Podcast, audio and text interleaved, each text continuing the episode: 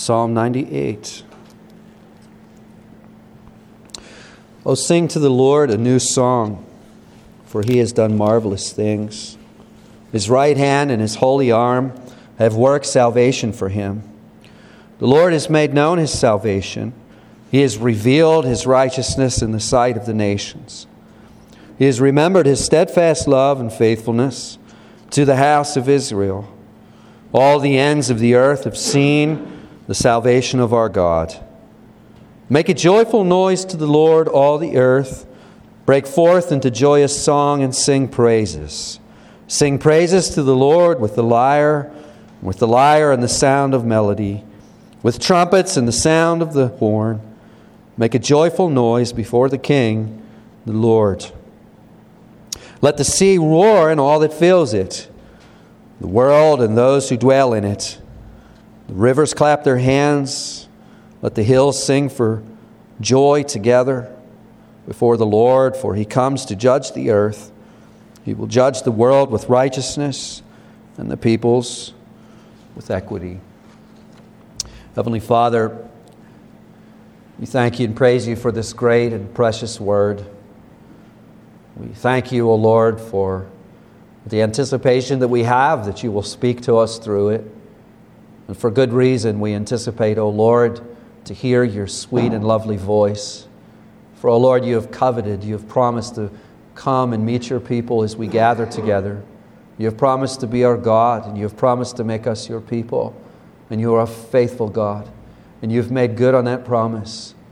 So we look to You, O Lord, in full anticipation of hearing Your voice speak to us through Your word.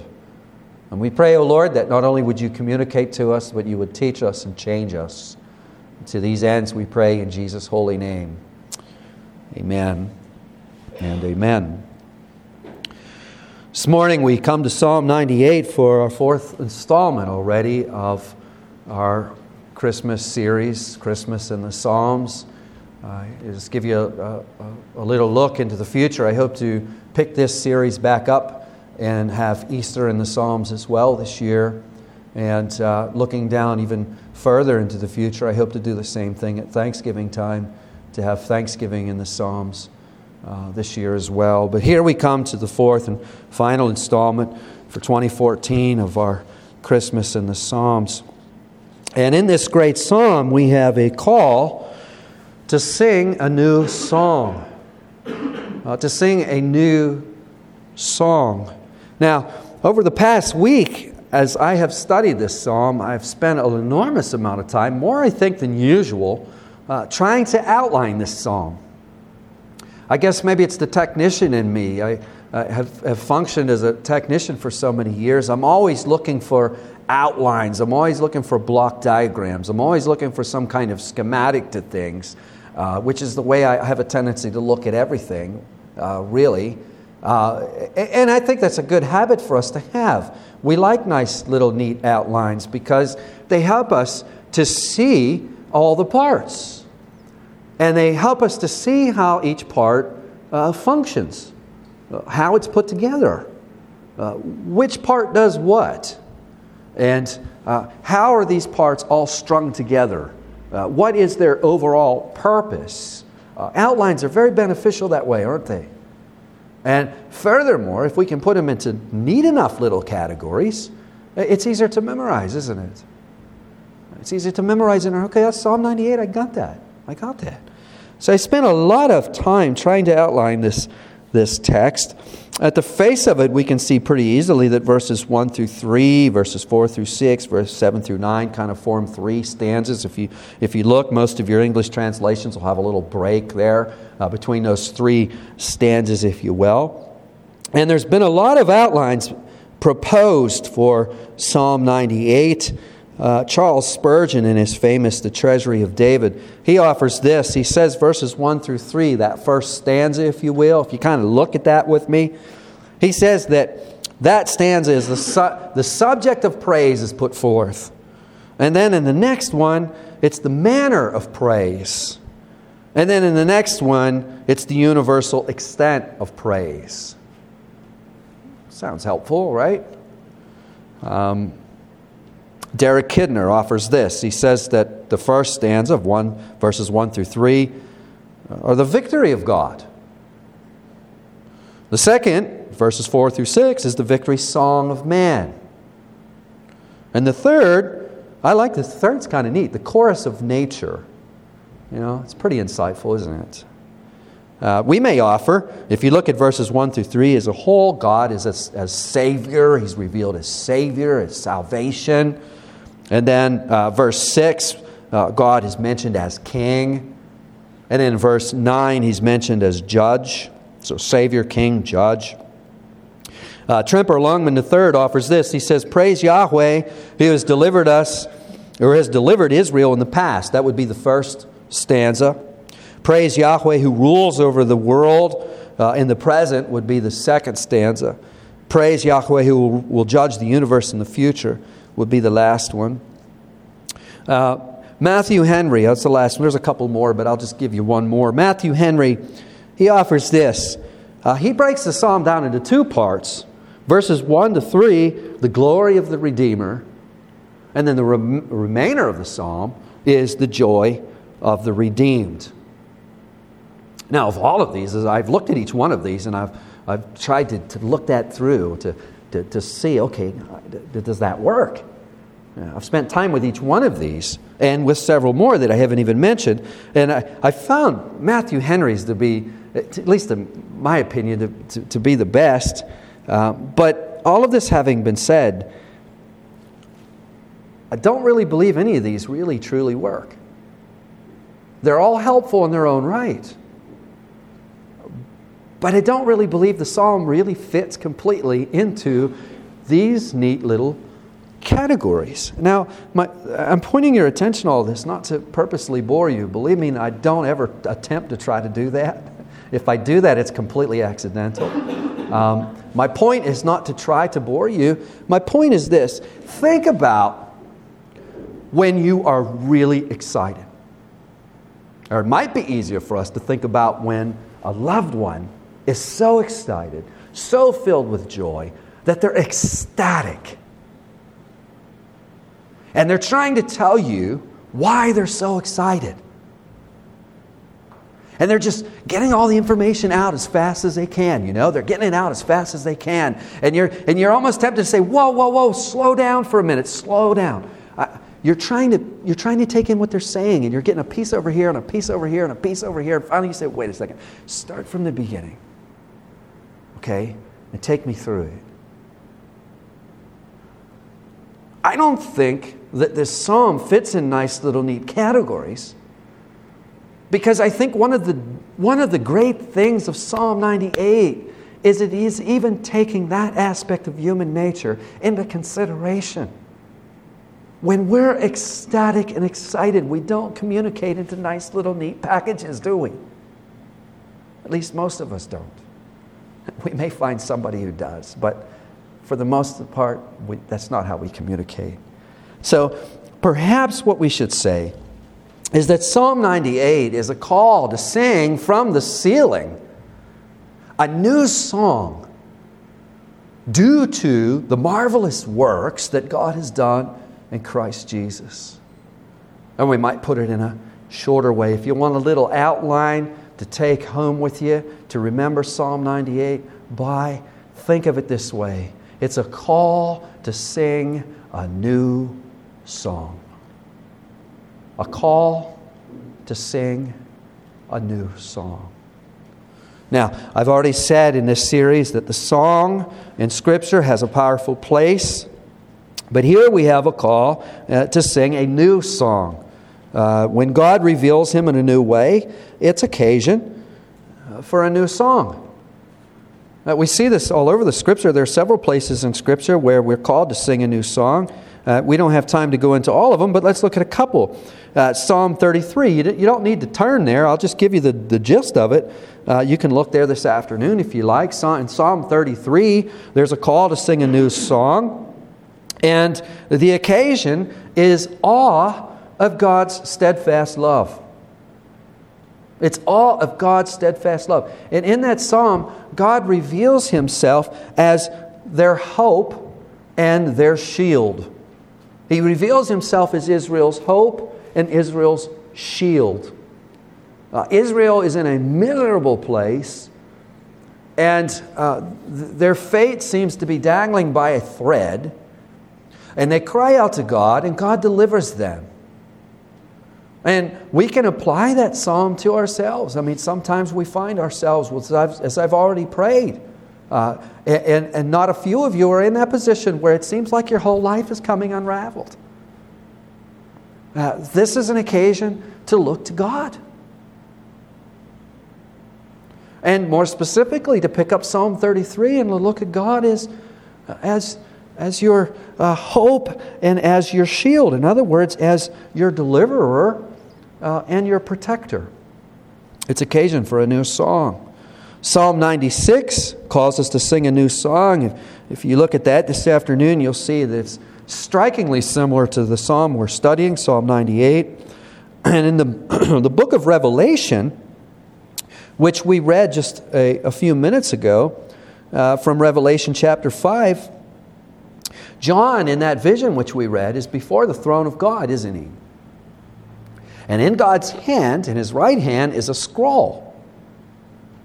And there's an angel, a strong angel with a loud voice. He cries in verse 2, "Who is worthy to open the scroll and break its seals?" Now we can imagine all of heaven falling completely silent as someone would be willing to come forward who is able to do this.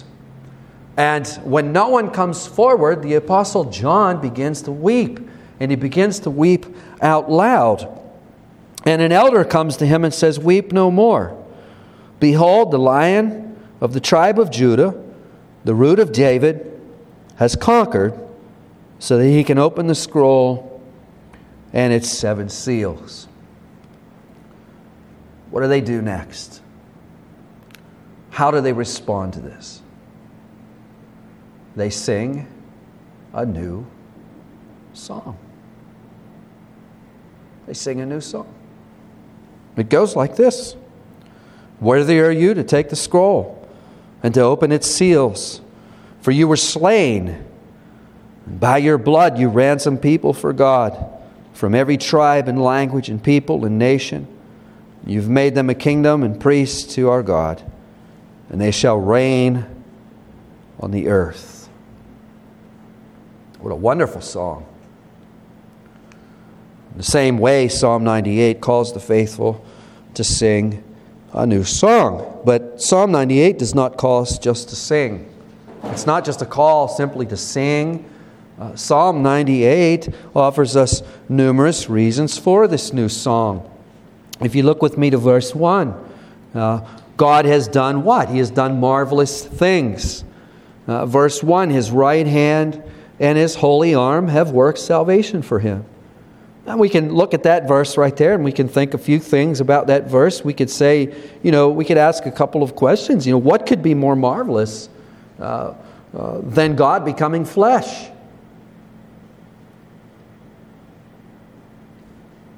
I don't know if you occasionally I'll pause and challenge you to think that through.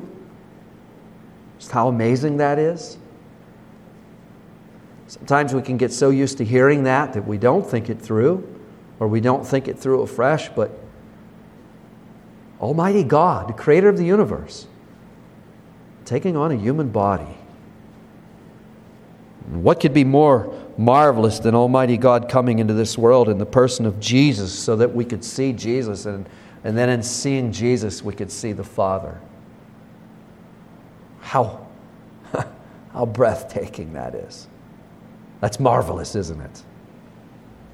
And what could be more incredible than Jesus, the God-man, going to the cross in place of sinners like you and like me?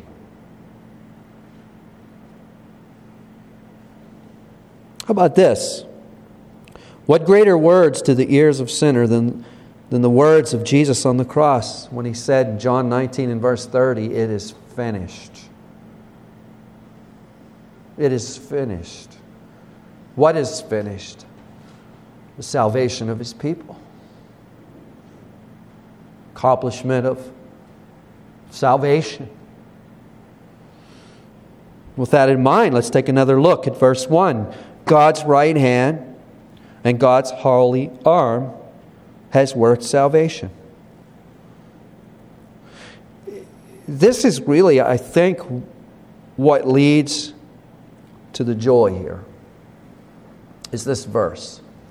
I think it pries the lid off the container of joy, if you will, and opens it up. We think to ourselves a few questions. First, where were you and I when Christ was completing the work of salvation? You ever thought about that?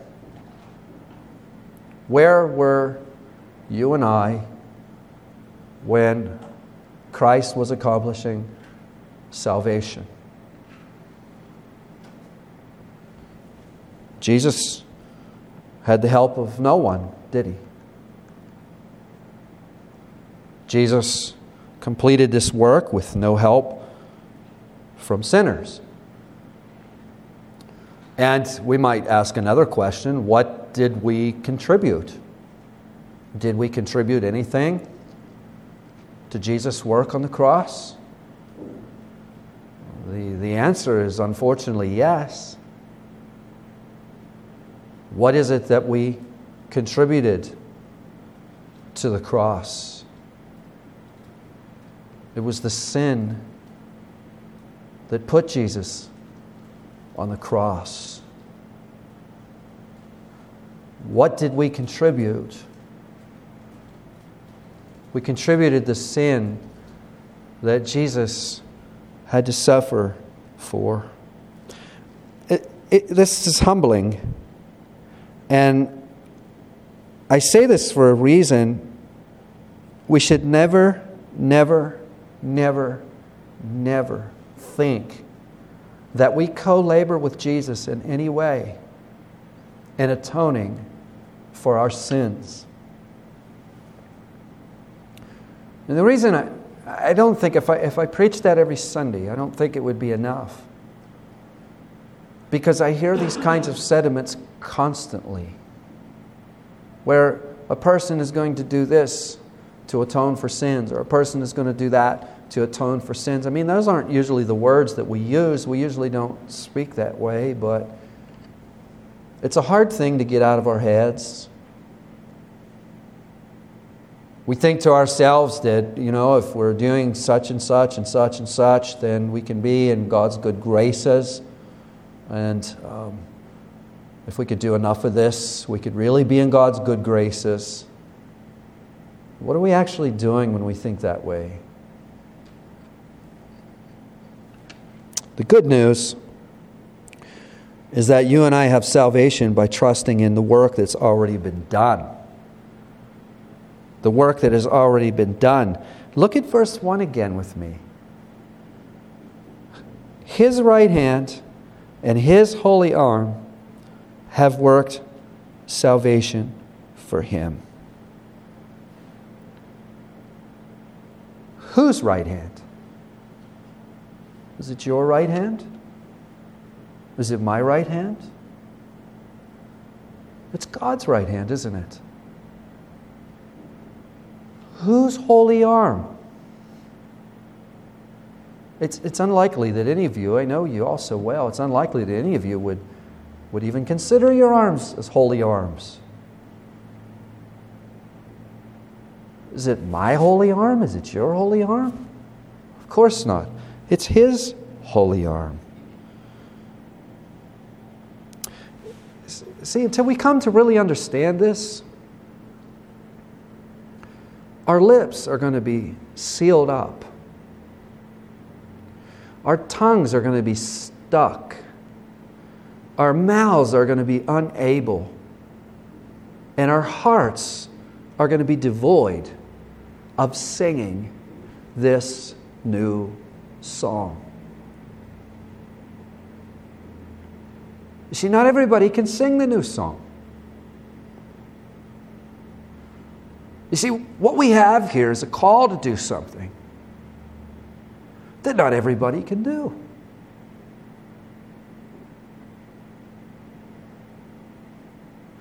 The only one that can do this is the one who has come to the end of the rope and has come to see their sin before the holy and magnificent majesty of Almighty God, and to realize that there's absolutely nothing that we can do to atone for our own sin. We have to come to the realization that we need a Savior. And not everyone has come to that realization. But see, it's only as we come to the realization that we need that Savior, and only as we come to the realization that Jesus is that Savior, is the lid pried off the can of joy, if you will. So one of the first works of the Holy Spirit working in our hearts is to convict us of our sin and reveal the holy and majesty of God. We often call that the bad news of the gospel. As we get the bad news, we begin to digest the bad news, then comes the good news. What's the good news? The good news is God's making this known to everyone. Why? He wants everyone to know. What does He want everyone to know? He wants everyone to know that He's merciful. He's come in Christ Jesus to show Himself merciful. We can have salvation simply by trusting in Jesus and have Him for the taking. I heard a sermon of several years ago. I was thinking about that sermon, I think yesterday, as Tammy and I were taking care of things. This sermon was one of the most powerful sermons I've ever heard. And it was preached by a man that no one probably has ever heard of. I had never heard of him until I heard that sermon. I can tell you right now, I remember his point. I remember it. The point of his sermon was your greatest need is need. What a message. What's our greatest need? Well, it's health insurance. No, it's not. What's our greatest need? Well, it's income. No, it's not. What's our greatest need? Your greatest need is need. What need? Need of Jesus. I don't know about you, but I'm finding this Christmas season to be especially difficult, more so than any other Christmas season. I don't know why this one's really getting to me so much, but our culture doesn't understand, do they? I have to ask myself, do I understand? As we're out running around like a bunch of ants, fetching as much stuff as we can afford or can't afford, as much stuff as we can drag home, back to our places that are already so cluttered with stuff that we can't even find room for anymore. Is this what it's about? We're acting like a bunch of ants, if that's what it's about. We need all this stuff, don't we? We need all these things. We need everything but Jesus. Our greatest need is need for Jesus. But once we understand that, once we begin to understand that, once we begin to see there's nothing we can do, once we begin to see we don't even deserve anything nice. Deserving is such an important word to our culture. We're always hearing you deserve this and you deserve that. Much of it has come from the advertising agencies. You deserve this, you deserve that. We can't help but to get that all over us because we're it's all around us. What is it that we deserve? Let's be really clear about that. What is it that we deserve? We deserve judgment. That's what we deserve. The good news is Jesus has come to give us what we don't deserve. The hymn writer captures this so perfectly. Nothing in my hand I bring, simply to thy cross I cling. Naked come to thee for dress, helpless look to thee for grace. Once we understand that, we can sing a new song. In fact, we can't do any other than sing a new song. Verse 2 provides another reason for the new song. I've already hinted at it. The Lord has made known His salvation. He has revealed His righteousness in the sight of the nations. This is a wonderful thought. I often like to pray this way, especially on Sunday morning. As you realize that right now, somewhere in the world, the gospel's being preached, and you know what's taking place? Someone's hearing the gospel, maybe for the first time, maybe for the 90th time. But God's working in the proclamation of that gospel in such a way that their heart is going to be opened. And you know what they're going to be able to do for the first time? They're going to be able to sing the new song. It just brings a tear to your eye, doesn't it? There's another brother. There's another sister. We will dwell with them for all eternity in the presence of Jesus. It's going to happen today. It's already happened today. It'll happen tomorrow too, you know. Tomorrow, maybe it'll happen at the water cooler at work or at the coffee pot. Or maybe it'll happen as someone is hearing a sermon on the radio or on their phone. Maybe it'll happen as someone hears the recording of this. And it'll happen Tuesday. And it'll happen Wednesday. And it'll happen Thursday. And it's going to keep happening until the very last one is called to Jesus. And when that happens, what comes next? We'll see in just a couple of minutes. But look at verse 3. Verse 3 is, I think, the most heartwarming verse in the psalm. He has remembered what? He has remembered His steadfast love and faithfulness to the house of Israel. This is so very beautiful. In the midst of all of our rebellion, God has kept His promises. In the midst of all of our kicking and screaming, in the midst of all of our rebelling, God has kept His promises. He's a faithful God. His love is steadfast. And as we look deep into His promises, we see that they're forever sure. They're forever certain. They're forever steadfast. God has put His love upon His children, and He will never, ever, ever take that away from them. He will never, ever, ever take that away from us. That steadfast love is eternal. And we're so quickly out of time, but I must mention one more thing. Even if it is very brief, I think we should do it. If you look down to verses 8 and 9. Verse 8, let the rivers clap their hands. Let the hills sing for joy together. It's kind of neat. All creation joins in the chorus, you know. Verse 9, before the Lord, for He comes to judge the earth. He will judge the world with righteousness and the peoples with equity. Now, as we read verse 9, really quickly, maybe without a lot of thought, we might conclude that what's in view here is Christ's return and judgment upon the wicked. You know, the great day of judgment, the great day of final reckoning. But I think that William Binney is very helpful here. His comments on verse 9, namely the phrase, He comes to judge the earth. Binney says this. He says that the phrase does not refer, as an unwary reader might suppose, to the judgment of the great day. There is no terror in it.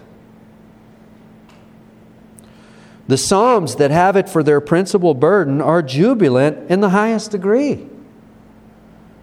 The design of the proclamation is to announce Christ in the character of a peaceful prince, coming to administer equal laws with an impartial hand, and so to cause wrong and contention to cease in the earth. I think William Binney is spot on here. The great theme for a new song is the end of unfair practices, the end of oppression, the end of sin and wickedness, the end of violence, all in the plain view of the reign of the Prince of Peace. Isn't that wonderful? Loved ones, if we're in Christ Jesus this morning, that's our future. That's where all this is headed.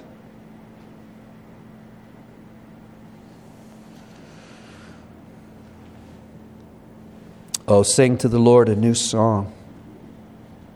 Make a joyful noise to the Lord, all the earth. Break forth into joyous song and sing praises. Sing praises to the Lord with the lyre and the sound of the melody.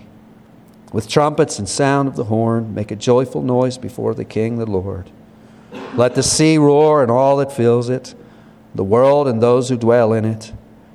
Let the rivers clap their hands. Let the hills sing for joy together before the Lord, for He comes to judge the earth.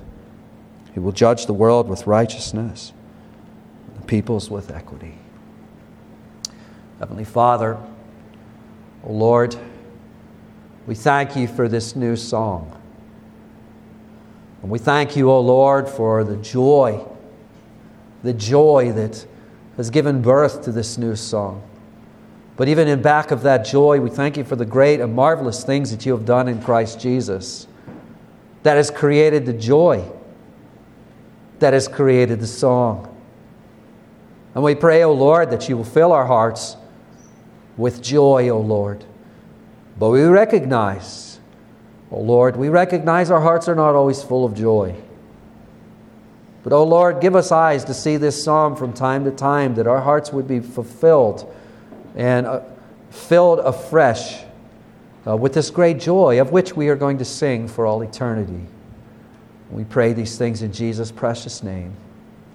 Amen and amen. I invite you to stand as we sing our closing psalm, Joy to the World.